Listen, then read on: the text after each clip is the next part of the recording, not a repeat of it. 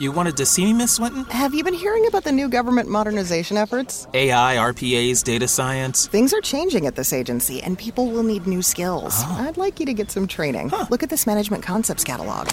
Wow, over 275 courses. That's right, in local classrooms or instructor led online classes. We still have budget in this fiscal year, so sign up online. Advance your career with courses from Management Concepts. Get a catalog at managementconcepts.com or call 833 578 8466. Breathe in, breathe out. Get dressed, head out. Grab some friends, camp out. Get hiked up, vibe out.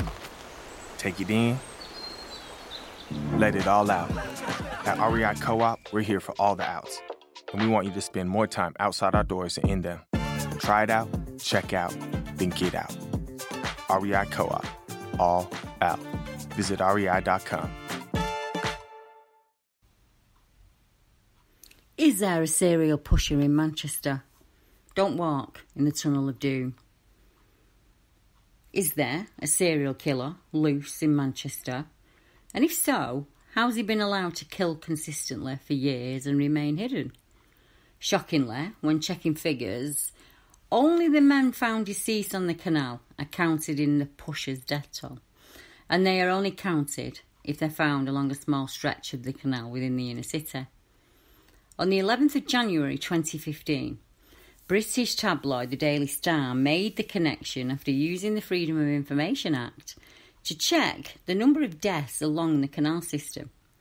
The Star's report revealed at that point 61 bodies had been pulled from the waters of Manchester in the last six years alone. Now, the Manchester Ship Canal runs all the way to the coast and it has many tributaries. Yet the cases on those stretches are never counted or investigated. In 2020, Reynard Sinaga was convicted of a number of assaults on young men. He helped back to his flat where he would drug them, attack them, and then film the ordeal. His apartment was on the canal itself. Yet he's not being linked to any of the pusher cases. Several days after his arrest, the Manchester Evening newspaper reported that there was no pusher and there will be no inquiry into the deaths of many of the missing males who go missing here every month in Manchester city centre. There are thought to be around 90 deaths attributed to the Manchester pusher. No deaths before 15 years ago are counted, and no missing are included in this number. 90 is the number of recovered victims. 90 males pulled from the waterway, yet the Greater Manchester Police, Manchester City Council, and the media will tell you there's no one responsible for these deaths. If the deaths were accidental, surely safety precautions put into place would have been done and the number would have reduced greatly by now.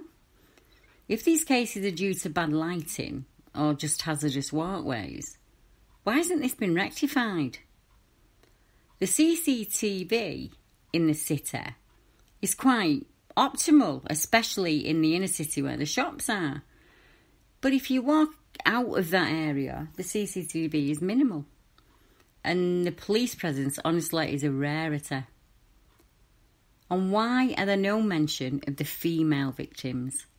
So many of them go missing or are found dead on the canal. In one case, all that was found of one woman was a lower limb, and yet the case was closed and reported as having no suspicious circumstances before her other body parts were found. Other victims' whereabouts were lost when vital CCTV evidence was missing or unavailable. Yet Manchester City Centre, as I said, have thousands of cameras in operation around the busy area. One man phoned his parents, who stayed on the phone with him and contacted the police for almost one and a half hours. A 999 call operator stayed on the line and tried to help. Yet the next day, the police said although the 999 system records all calls automatically, Unfortunately, for this one call out of the many thousands received that day, there's no record. The gentleman's phone was found many days later next to the canal in an area already searched by the police. Another body was pulled from the canal on the 3rd of the 2nd, 2016. And the newspaper stated the body of a man has been pulled from the canal in Greater Manchester. An astonishing 85 bodies, mostly male, have been pulled from the region's waterways in the last seven years. The cause behind the majority of the deaths are believed to have been established as not suspicious, but 28 are still classified as unexplained, resulting in open verdicts. Emergency services and a specialist diving unit were called after a body was spotted in the Portland Basin at around 8:30 a.m. on the 3rd of February 2016. The man found is white and believed to be in his 40s or 50s. A GMP spokesman said it was too early to establish how the man had died or whether there are any suspicious circumstances at all. Some recent deaths caused speculations that loved ones were victims of a serial killer that is being dubbed the Pusher. He's a psychopath, they say, who murders his targets by bundling them into the waters. Some families believe their claim has considerable substance, not only because of the disproportionately high numbers of people to have died in the river, but due to the suspicious circumstances surrounding the deaths of several men. A man's body found in the water at Salford Quays, 3rd of June this year. Police are investigating after a man's body was found in the water at Salford Quays. Shortly before 1pm today, the body of a man was discovered in the water near the Salford Water Sports Centre. His body was recovered from the water by Greater Manchester Fire Crews. These cases are a little like the smiley face killer in America. The pusher as a penchant for young men. Although, as of yet, no handy signature or artwork has been left at the scene. The men are often out in town, enjoying a meet up with their mates or spending their hard earned wages from the week before. The men, some of which are boys, are often separated from their friends for one reason or another. Many of them have phones and wallets intact when they're found, which speaks of no robbery and the ability to get a cab home. So, how do they vanish and appear in and next to Manchester's notorious waterway? As we read through, you will realise that many of these men got into taxis, and yet they were still found not very far from their original club that they left. One local resident called the canal the Devil's Urinal due to the number of crimes committed along its stretch, and many hundreds of people it has killed in the history of its existence. My great great grandparents on my mother's side left Ireland to build the canal in the 1890s. Tinkers and navvies, they were called, hard working men who paid pennies to work in deadly conditions. The canal, which is really a river system, made it easier for goods to be transported between Manchester and the docks at Liverpool. It essentially made Manchester an inland port, and it changed the fortunes of many, good and bad. 130 men were killed during its construction, and many perished later due to the harsh working conditions. The canal was bombed over and over during the war, and the areas around it. It shaped the city of my birth. Gone are the original communities like Hankey Park and Langworthy. Over 200 years, and the deaths continue. Many of the cases closed regardless of circumstances. Many petitions have been presented from families asking for an inquiry into the deaths.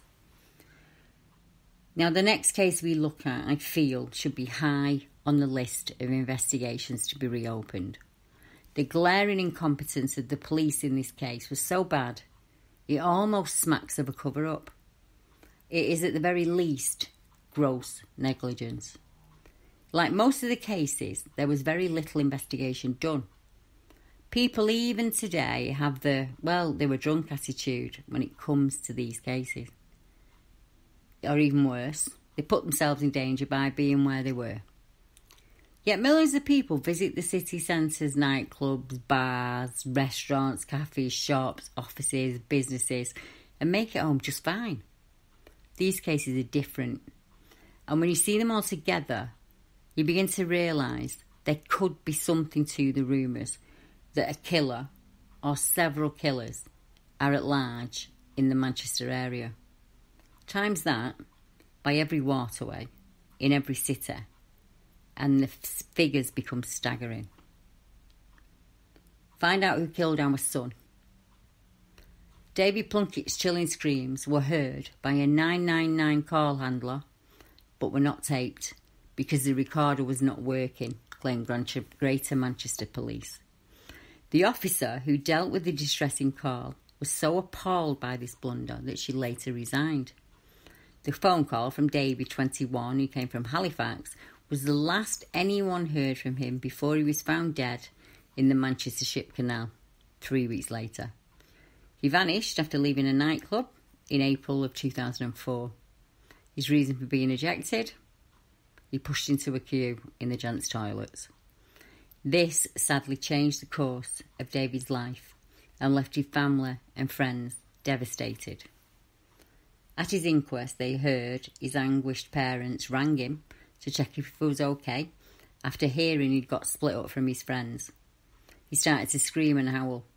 They dialed 999 on another phone and held the two hands together so the police officer could hear his distress. It was the last time they spoke to their son. The pair called their son's phone the night he died, only to hear terrified screams. His mother Anne said the screaming and howling was so unearthly that you just felt it had to be something. The message issued from former Greater Manchester Police, who handled the call, the woman operator said, I took a very distressing 999 call. She said David had, been in a distressed state during the call with his parents, but they could not hear anything other than their son screaming. The operator said, I've dealt with them for well over an hour, trying to sort out assistance for them and him. The incident still haunts me to this day, and with every death I see reported in the news, I become more and more convinced that these are murders and not accidental deaths. A pathologist said the likely cause of death was drowning, and the inquest ruled it was an accident. But David's mum, Anne, 66, disagrees, and she hit out at the police's probe into her son's death. Someone is responsible for David's death. The police investigation, what little was the, of it there was, was unacceptable. It was a case of young man, too much drink, falls into the canal, end of story but so many important factors were ignored, and there were versions of events that simply do not add up. David Plunkett had been at a concert at the Daytona racetrack, which is in Trafford Park. As I say, he went missing in April of 2004. The last time she spoke to her son, Anne said, I could barely make out what he was saying. He started screaming and howling. It was extremely distressing. I thought he was being attacked. We rang the police and put the phone to them, but it soon went dead. It later turned out the call wasn't recorded because the tape recorder wasn't working. It really does beg a belief, said Anne. Her brother found David's phone upstream from where his body was found, despite an earlier police search. She added, The whole case leaves more questions than answers. He could have been attacked, he could have had his drink spiked, anything could have happened. My own thought is, why didn't the police do forensic tests on that phone? If he was robbed and pushed into the canal and the attacker threw his phone further upstream, there could have been vital evidence on that phone. Anne said in the early hours of the morning our phone went off at home and it was David's friend Michael. He said he'd lost David in the club and was trying to get in touch with him. Um, and I just said to close the phone and I'll ring David. It took about three attempts before he answered, and he didn't speak. The first thing that struck me was the quietness of where David was, I thought I'd hear the noise of a nightclub, yet it was virtually silent. All I could hear was the sound of him walking, and that was evident from his breathing. I said to him, Do you know where you are? Are you still in Manchester? Do you recognise anything? But I got no response from him. And then, about seven or eight minutes into the call, there was suddenly this screaming. I started crying and I handed the phone to my husband Mike and I made a 999 call quickly. Mike said the screaming I heard made me feel like David had seen something that had terrified him. Then at 4:30 a.m., the phone just went dead. It took the police 2 weeks to find his body in the canal. They claimed to have searched the area and nothing was found. With one of the best savings rates in America, banking with Capital One is the easiest decision in the history of decisions. Even easier than choosing Slash to be in your band. Next up for lead guitar. You're in.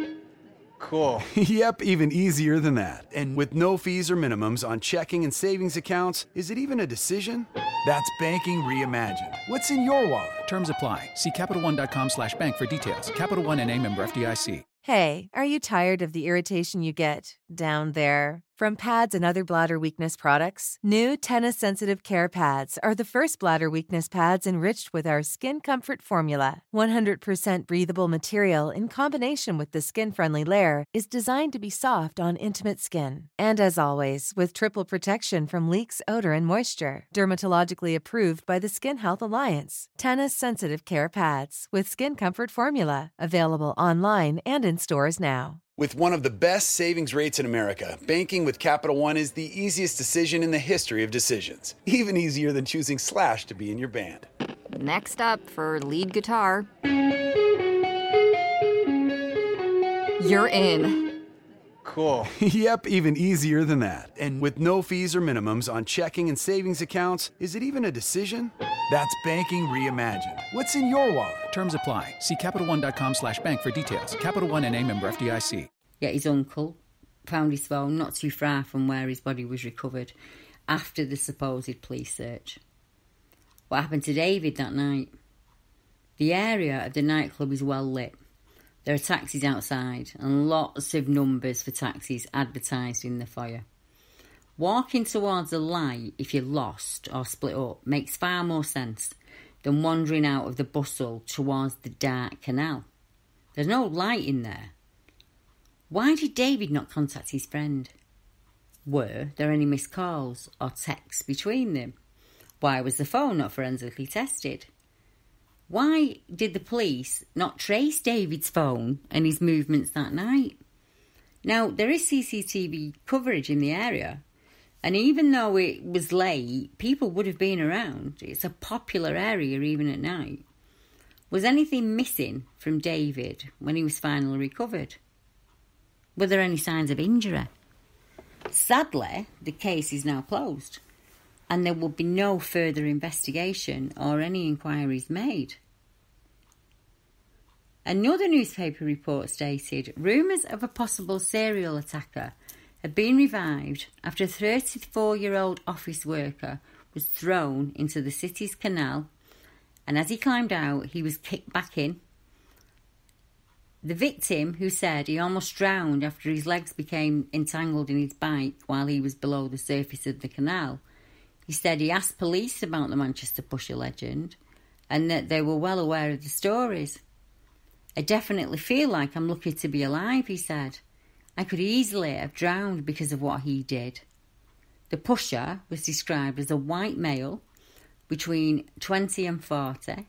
He's of average height and he was wearing a black jacket. Tom says he's disappointed with the police response and said the canals were the perfect place for crime. It's pitched back down there, he said. There's no lights. You look up, someone catches your eye, and then in four seconds, you're in the dirty water fighting for your life. Tom's right. It takes a split second to push someone into the murky waters of the canal. There's no walls or railings or anything to keep you from doing it. In most of the places. There are areas below the bridges and walkways where you don't walk at night or in the day for fear of your own safety. Many drug deals, robberies, hate crimes take place in these hidden spots. Out of the way from the busy shoppers and partygoers, once you leave the bright lights of central Manchester, you're confronted with an almost Victorian street mentality, but gin has been swapped for spice. Pickpockets, homeless folk, thieves, and around every corner. Add to this the lack of officers to attend incidents, and you have a perfect melting pot for committing crime and getting away with it. If you want to steal someone's phone, money, sense of security, or life, do it in the back streets of Manchester, and you won't have to pay a price. On the 8th of the 6th, 18, Orlando Nero was celebrating his 19th birthday in Manchester. Three days later, his body was pulled from the canal. He was not the first man, as we know, to be found in the canal, and he wasn't the first man to be found in that spot. Another victim had already died after a night out, and his body was discovered only three months earlier. Orlando was found in the same waterway as student Charlie Pope, who was also 19. Orlando and Charlie are among 90 people who have been recovered dead from Greater Manchester's canals since 2007. There are many more who were reported missing, never to be found. Now, Nick Pope spoke out about his son Charlie's death, and he said the canal is a death trap. Um, that there's, you know, there's no nothing to prevent you falling in. Three months later, Orlando was found in almost the same spot as Charlie. They drowned a few hundred metres apart on the same stretch of water. Orlando's brother Sam was with him that night and got split up from him. He said they'd been celebrating a birthday in the city, and the police said it was just a tragic accident. Now, Manchester city centre is a hotspot for tourists and partygoers alike. There's also a huge student population. Close to the centre as Manchester has a number of colleges, universities, and teaching hospitals. Thousands of people visit the city each day for pleasure or business, and the evenings are no exception. Yet step two streets away from the bright lights, and you'll find yourself in the seedy underbelly of the city. The Central Gardens in Piccadilly are a very good example of this. Many years ago, the gardens were a lovely place to be. I would often sit there and eat my lunch each day when I worked in the city centre, as did many of the office workers. But at night, it was a place that you avoided. Drug pushers and drunks abound, and one street away, you have the heart of the city's red light district. Now, sadly, you have to avoid the back streets and Piccadilly Gardens, even in the daytime. The police are short handed and understaffed. There is no help out there other than yourself.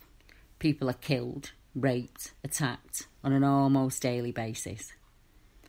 Yet the City Council, the local newspaper, and the media will deny there is a problem. Numerous times it had been stated there is no problem with crime in Manchester city centre. Yet the men and women pulled from the canal would probably argue. According to the newspapers, they're there by choice or due to bad judgment of their own. The powers that be refuse to admit there's a problem with date rape drugs, chem attacks, or anything. Yet hundreds of cases are handled by Manchester Police every year. In the past year alone, two men are being arrested and jailed for this very crime. Police have charged a man over the death of a popular Northern Quarter chef. Kieran Shoreham, whose body was found wrapped in plastic in woodland close to Beulah Park in Salford, was found shortly before 10am on Tuesday, the 9th of July 2019. Police descended on a small patch of woodland close to Beaulieu Park at around 10, uh, 10 minutes past 8, 8 a.m. The children were heading to school for a morning lesson at the nearby Buile Hill Academy when the grisly discovery was made. Kieran was last seen making his way home from work in Manchester on the 2nd of July. He was later seen exiting a tram at Langworthy at around 11:30 p.m. But tragically, he never made it to his room in a rented house he shares with other people. Neil Cookson, 16th of the 10th, 87, of Eccles Old Road in Salford, has been charged with administering a noxious substance, supplying Class A and Class C controlled drugs, perverting the course of justice, and preventing a lawful burial, and he will appear at Manchester Crown Court on Thursday, December the 19th, 2019. Reynard Sinaga, evil predator, jailed for life for 159 attacks on men. Reynard Sinag was found guilty of luring at least 49 men from outside Manchester Club to his flat, where he drugged and assaulted them and filmed the attacks. Police say they have evidence Sinaga, who was 36, who is being named for the first time, targeted at least 190 victims. The Crown Prosecution Service said Sinaga was the most prolific offender in British legal history. The judge ruled his life sentence must include a minimum of 30 years in jail. The postgraduate student was already serving life with a minimum term of 20 years for the offences he was convicted of in two earlier attacks, which took place in the summer of 2018 and last spring. Detectives say they've been unable to identify a further 70 victims and are now appealing for anyone who believes they may have been abused by Sinaga to come forward. At the hearing, Judge Suzanne Goddard QC said Sinaga was an evil serial predator who had preyed upon young men, who wanted nothing more than a good night out with their friends. She said, In my judgment, you are highly dangerous, cunning, and deceitful. You will never be safe to be released. She said, adding that the decision to release prisoners is made by the parole board. Sinaga would wait for men leaving nightclubs and bars before leading them to his flat in Montana House. Often with an offer of somewhere to have a drink or to call a taxi. He drugged his victims before assaulting them while they were unconscious. When the victims woke up, many of them had no memory of what had happened. The student, who denies the charges, had claimed all the activity was consensual and that each man had agreed to be filmed while pretending to be asleep. A defence the judge described as ludicrous. At an earlier sentencing, the judge said she was sure that Sinaga had used a form of date rape drug called GHB. The rapist was caught in June 2017 when one victim, who regained consciousness while being assaulted, fought Sinaga off and called the police. Assistant Chief Constable Mabs Hussain said the true extent of Sinaga's offending would probably never be known. We suspect he's offended over a period of 10 years in Manchester. The information and evidence we are going from is largely from trophies that he's collected from when the victims of his crimes. Investigators traced dozens of victims from the videos using clues found in Sinaga's Manchester flat, such as stolen phones, ID cards, and watches. Now, the flat mentioned in the article was situated ideally for Sinaga. In fact, it was on Canal Street. Its balcony overlooked the canal. Was he responsible for any of the mystery deaths? It would be easy to quietly push somebody from your first floor level into the canal below, you know, or slip out the building with a rug or a suitcase or a limp man in your arms saying, you know, your friend's drunk do it in the dead of night and rid yourself of a problem. He was around at the same time as the pusher victims, yet the police state there's no connection between Sinaga and any of the pusher's suspected victims. I would imagine out of 190 goes at it, he would have got it wrong a couple of times and he would have had to get rid of those bodies. It would have been easy for him to pick up lone males, offer his help, you know, come back to mine, phone a taxi, you know, make us a drink while you wait. You probably said it a hundred times. How many other Sinagas are out there unknown? How many have there been before him? Predatory males who use Manchester Centre as their dumping ground and their hunting ground, in all honesty. I grew up in Manchester in the 70s and 80s and 90s, and I was a young lass when the Yorkshire Ripper cases started to be reported. I remember another level of fear each time a new body was recovered. I remember curfews for women and men questioned by police because they had a northern accent or they drove for a living. I remember the tape of Wearside Jack being played in school assemblies and on the TV at home. I remember our neighbour being murdered around that time. She was coming home from the pub. She was so badly disfigured and abused by her murderer, the police counted her as a Ripper victim until a victim killer was caught. And I remember the snide remarks of, well, she put herself in that position. If she'd been at home saying to her husband, this wouldn't have happened. I was so shocked by those comments. They still sit badly with me to this day. And yet, 40 years on, it's still a popular public opinion. I highly doubt the lady in question set out that night intending to be cruelly killed, disemboweled, and left for dead on a scrap of land within feet of her own front door. Back then, the ladies would work all week, and on a Saturday, with the best frock on and the hair newly set and ready, they'd go out to bingo or down to the local pub or club, a few porting lemons and a natter with their friends. Pub shut at ten thirty back then. Back home with a chippy supper and hopes of a lie-in tomorrow morning were probably the last actions and thoughts that she had. She was somebody's mum, sister, daughter, and wife. She was an aunt and a niece, and probably somebody's best friend. And because she joined her friends from the mill or the factory for a drink, she deserved what came her way. That's shocking. But what shocks me more is 40 years later, we utter the same words. If he was at home, this wouldn't have happened. Why put yourself in that position? Have been said about every one of the missing and deceased men found in that canal and they are someone's son, someone's father, brother, uncle, and nephew. They had mates they went to the gym with. Or... breathe in, breathe out. Get dressed, head out.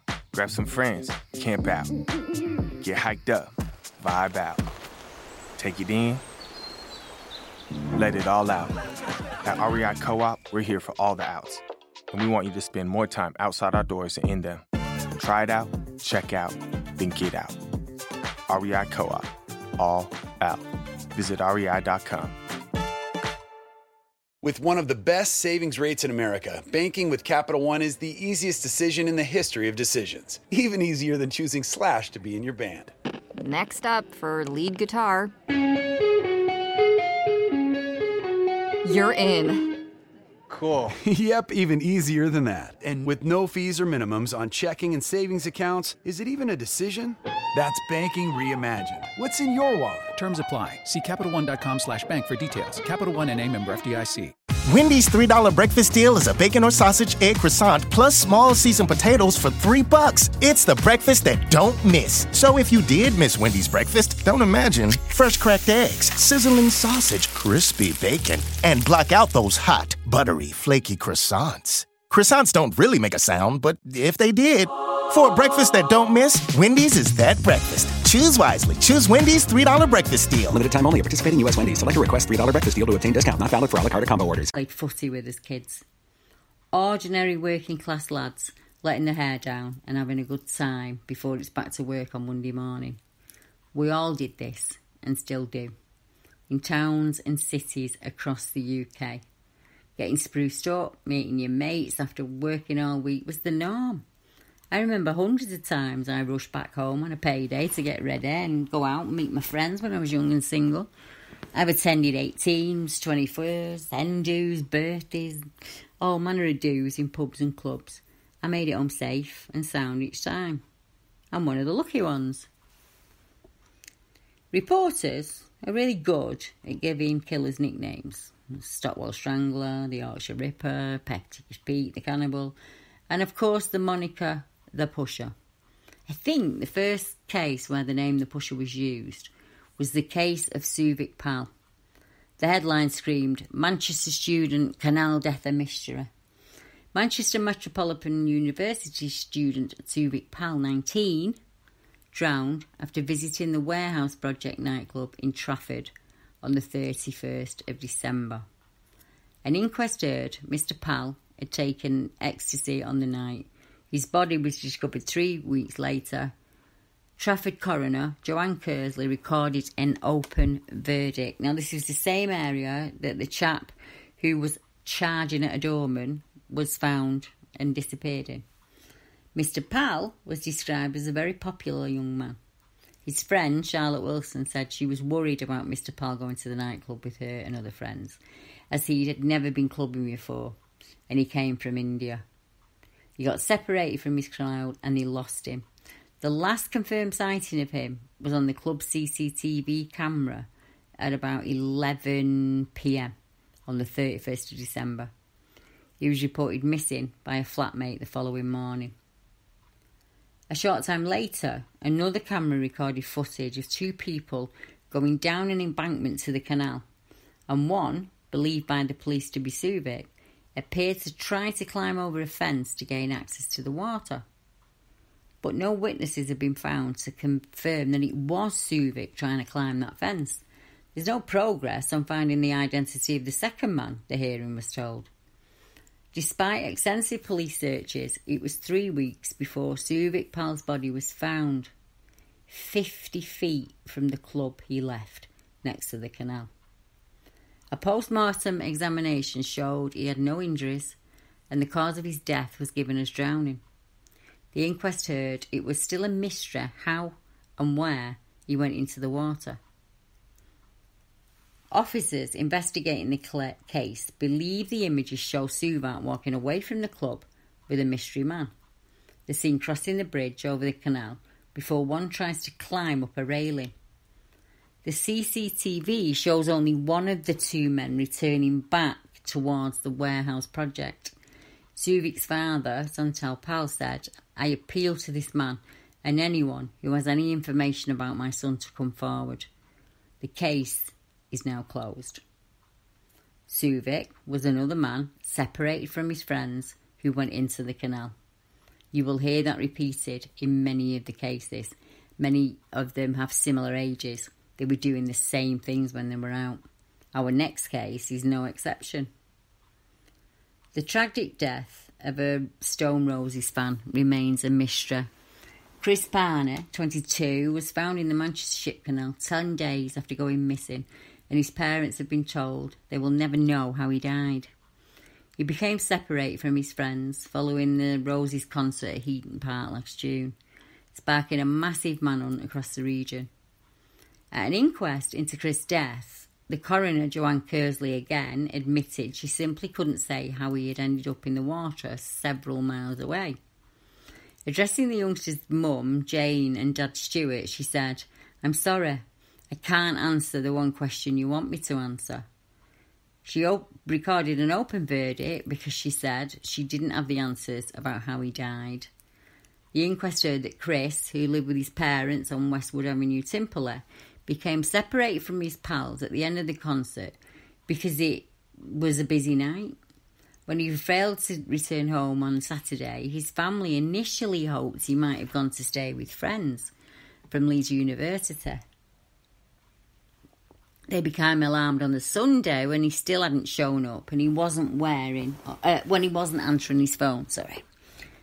The inquest heard a police search initially focused on the area around Heaton Park after a number of possible sightings.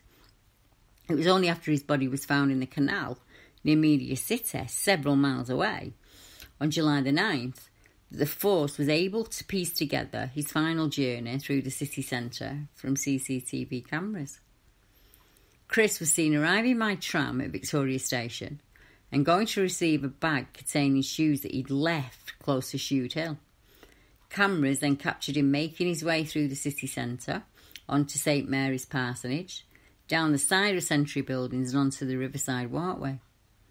A witness whose flat overlooked the walkway, which had a four foot railing, later told police he saw a man matching Chris's description sitting there the night he disappeared.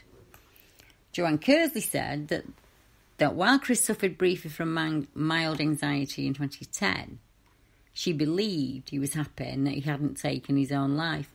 But there's no understanding of why he made that journey and how he came to be in the river.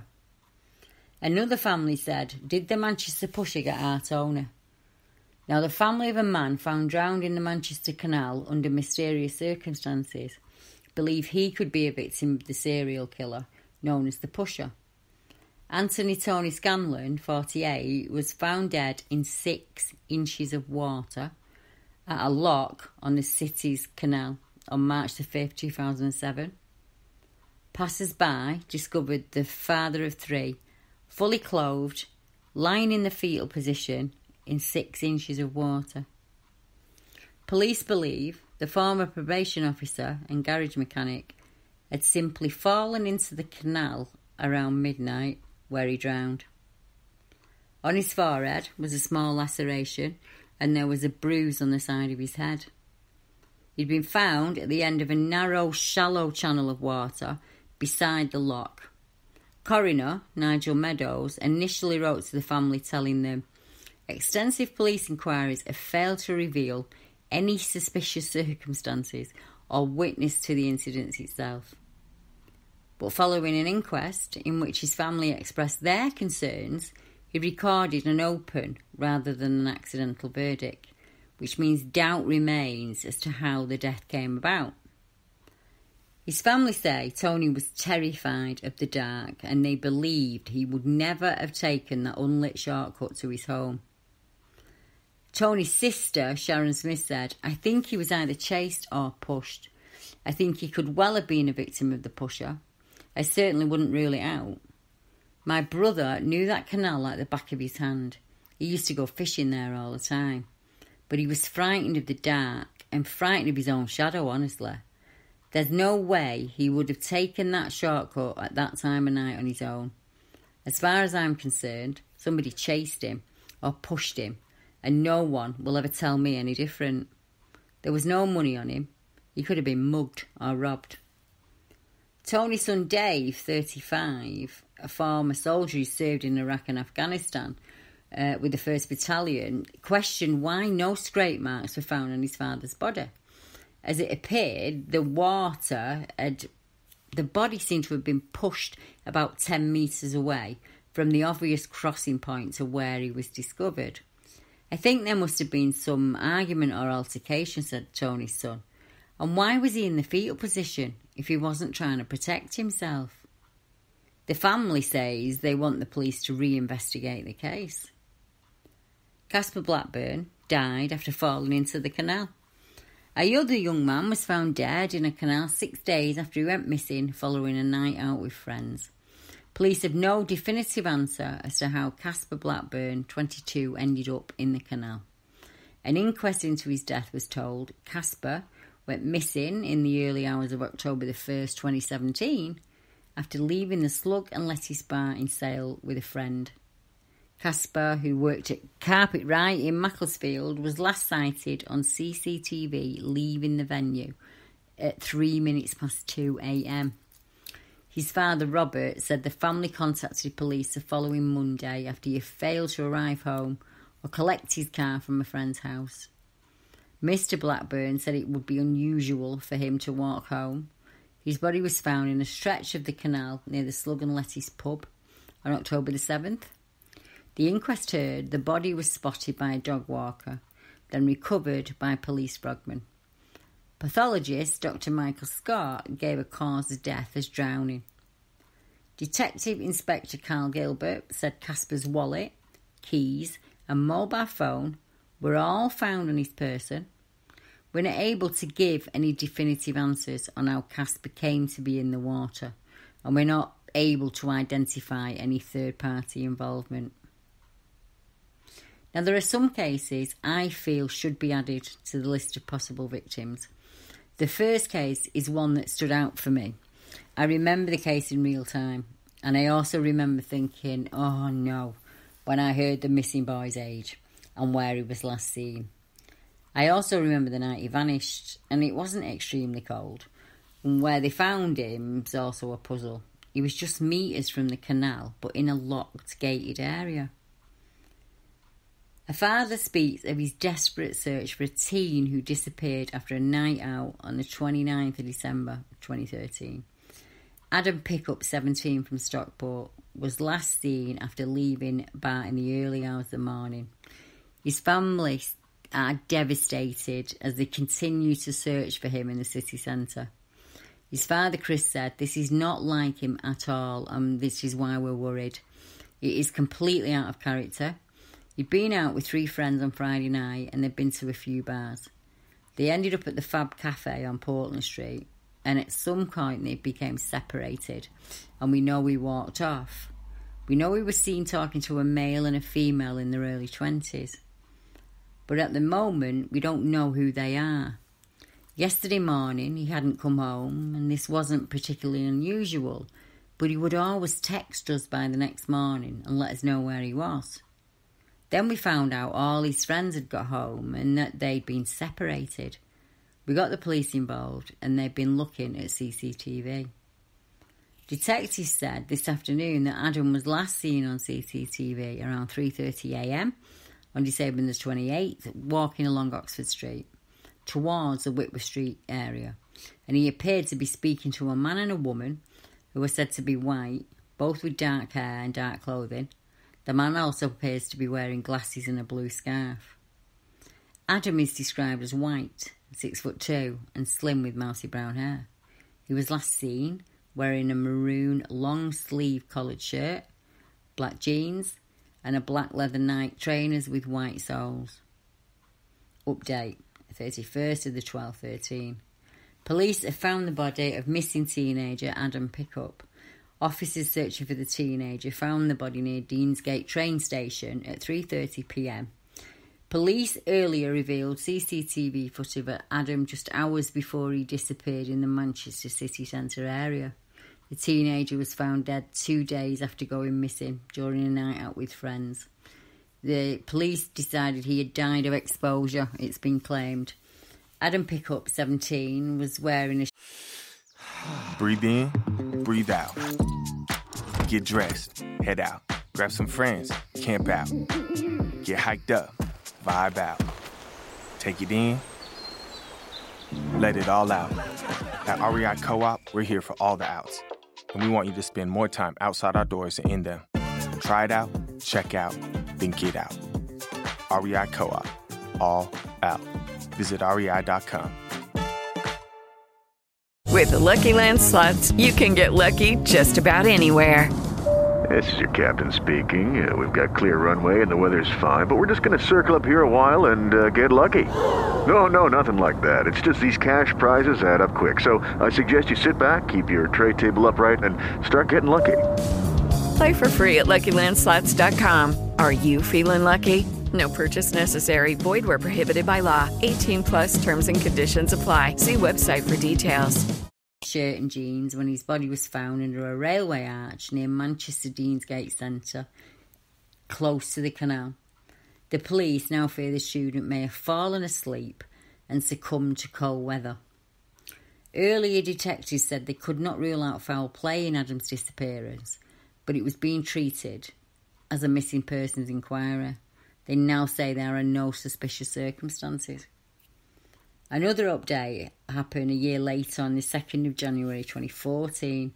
Medical tests on Adam's body showed he had suffered from a fall from an unspecified height. A GMP spokesman said. A post mortem exam shows his injuries are consistent with the fall. A report on the case has been prepared and will be submitted to the coroner. The area Adam was found in is a problem. It is inaccessible to the public and away from the main walkways. It remains unclear how media studies and graphic design student Adam, whose father is a serving GMP detective, came to be in the fenced off secure canal side location, which is believed to be the property of Network Rail. The archway location is sealed off by an eight foot gate. The disappearance of Jordan Radcliffe. Jordan Radcliffe disappeared from Manchester on the 31st of August 2008, and I remember this case well. He was 16 years old at the time. Was about quarter to five, and Ratcliffe was dropped off by his aunt, Kimberly Pierce, outside the homeless hospital hostel on Tib Street in the Northern Quarter, Manchester city centre. Now, Miss Pearce instructed Ratcliffe to call her once he was settled, although he never did. This is the last confirmed sighting of Jordan. Young Mr. Ratcliffe was due to visit the men's direct hostel in Longsight, which was a homeless shelter, but he never arrived. The police dragged the canal in 2017 after a tip off, and a GMP police spokeswoman said there is a search currently ongoing in connection with a missing person. The missing person is Jordan Ratcliffe, and he was reported missing in 2008. In 2015, a £20,000 reward was offered for help in finding him. And GMP also produced a computer generated image of what Mr. Ratcliffe may have looked like as a 23 year old. Officers also launched a fresh appeal for information on Mr. Ratcliffe's 25th birthday. He was believed to be carrying a backpack containing a packet of crisps and a £5 note. At the time of his disappearance, he was wearing black trainers, black night tracksuit, bottoms, and grey and black jacket. Now, the stretch of the canal where he went missing is very close to Reynard Zellninger's flat, and he was in Manchester in 2008. He would have fitted in easily with the city student population. Like most serial offenders, he appeared normal and friendly. There was no outward signs of his predatory nature. How often do you hear, Oh, he was such a friendly man? You'd not think he was capable of something so shocking. Your average serial killer or offender often does not stand out from the crowd. They're blending well with the general public. They need to, in order to gain the victim's trust. They're often erudite and well mannered. Profiling's come a long way since the start of these mysterious deaths, and the person we're looking for will blend in also. He'll be comfortable around the pubs and clubs. He seems a little fragile in build and harmless in character. Sadly, this could be any man among millions who visit the centre often. He could be a taxi driver or masquerading as one. That'd make it easy to pick up unsuspecting victims. Geographical profiling would tell us he lives or works in Manchester city centre. He's well versed and blends in with the underlit areas. He knows his way around the canal system and may even work along the canal itself. He may have ties to the canal from the past. What if he is one of the many thousands of river users who own and moor boats all along the river stretch? It would be easy enough to moor in central Manchester take your victim as far as you like and dump them? Or does he moor his boat somewhere else and walk back along the canal banks at dusk? Another possibility we have to look at is that there are multiple killers at work. There could be a number of small clusters of related deaths lumped together into one case. Due to the sheer number of men pulled from the canal, mathematical statistics tell us the multiple killer option is viable and very likely. My thoughts are still pulled to a mystery man who walks the banks and waits for unsuspecting victims. Whether his victims come from Manchester, Manchester is usually the last city that they see. A family plea to find a West Bromwich man who is missing in Manchester. And the family of a West Midlands... Oh, start again, Deborah, sorry. The family of a West Midlands man who has not been seen since he went out in Manchester to celebrate the new year. His parents are urging him to contact them. Gurdeep Hayer, 20, from West Bromwich, went to stay with friends in Fallowfield on New Year's Eve 2011. He went out that night and went out again with his friends the following night to Sankey's in Manchester City Centre. He was last seen leaving the Radium Street Club on his own at 2:30 a.m. His family are working with police to appeal to get him in touch. Mr. Hayer was last seen wearing a navy blue polo shirt, black or blue jeans trainers. He is Asian, with medium build, about 5'11. He has spiky black hair with stubble and speaks with a Midland accent. Now, there was an update date on the case on the 11th of January 2012 Nine days after Mr. Gurdeep Hayer went missing in Manchester, the police have found his body. Mr. Hayer was last seen in the early hours of January the 2nd. He was seen leaving the nightclub on his own and getting into a taxi about 2:30 a.m. the following morning. The UK police spoke to the taxi driver who picked up Mr. Hayer from outside the nightclub. The driver was identified through CCTV footage. He told the police that a few minutes after boarding the taxi, Mr. Hayer asked him if he could stop. He got out of the taxi and he was never seen again. Now, his body was pulled from the river, so police say there are no suspicious circumstances in this death. And the 20 year old, whose body was found near the city centre in the canal, was had gone in by accident. According to the police, Mr. Hayer had travelled to Manchester from West Bromwich and he went out with his friends and a tragic accident happened. Mr. Hayer was seen leaving that nightclub on his own. He was split up from his friends. He got into a taxi and the driver had to stop after a few hundred yards and Mr. Hayer then got out, paid his fare, and that was the last time he was seen, the police said. A very similar case happened in 2010. Fears are growing for the safety of a man who disappeared after a Christmas party six days ago. Nathan Tomlinson, 21, left his friends in a bar and he's not been seen since. Nathan is white, five foot seven, slim, with fair hair that is shaved around the sides and longer on the top. He has distinctive tattoos on the back of his neck and forearms, and when he went missing, Nathan was last seen wearing a green jumper, dark jeans, a black jacket, and black trainers. Unfortunately, the police took this case not seriously at all. In fact, Adrian Einson, Miss Tomlinson's partner and a former police officer, said, If I had to make a criticism of the force, it was the unexplored assumptions officers came out with. One said to his mum, don't worry, love, he's probably snuggled up with a nice young woman. It really hurts. Detective Chief Inspector Sarah Walwork, who was later asked to review the case, apologised for this. The court heard the case should have been upgraded from low risk to high risk, and that wasn't done for four days after Nathan disappeared. Especially because it was out of character for him and he vanished in heavy snow. Now, this last case is included as it fits the time period and the witness characteristics, and our witness was last seen in Manchester city centre after a night out. Human remains were found under the M60 and are identified as a man who vanished after a night out eight years ago. The remains were found under the motorway flyover Police used dental records to identify the remains as Vinnie Derrick, who vanished on a night out with colleagues in Manchester city centre in the early hours of August 30, 2003. They were found in an area beneath the flyover near a junction, said one of the GMP officers. Police said today they're still not sure how Mr. Derrick died and whether the circumstances are suspicious. Detective Chief Inspector Sarah Walwork of Stockport CID said, Vinnie's family have spent more than eight painful years wondering what happened to him. I'm aware that they will have many more questions that need answering, and we will work as quickly as we can to answer them.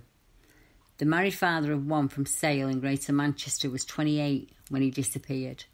He left the Jabez Clegg nightclub in Dover Street some time after midnight but failed to arrive at his boss's house in Heald Green, Stockport, where he was due to spend the night.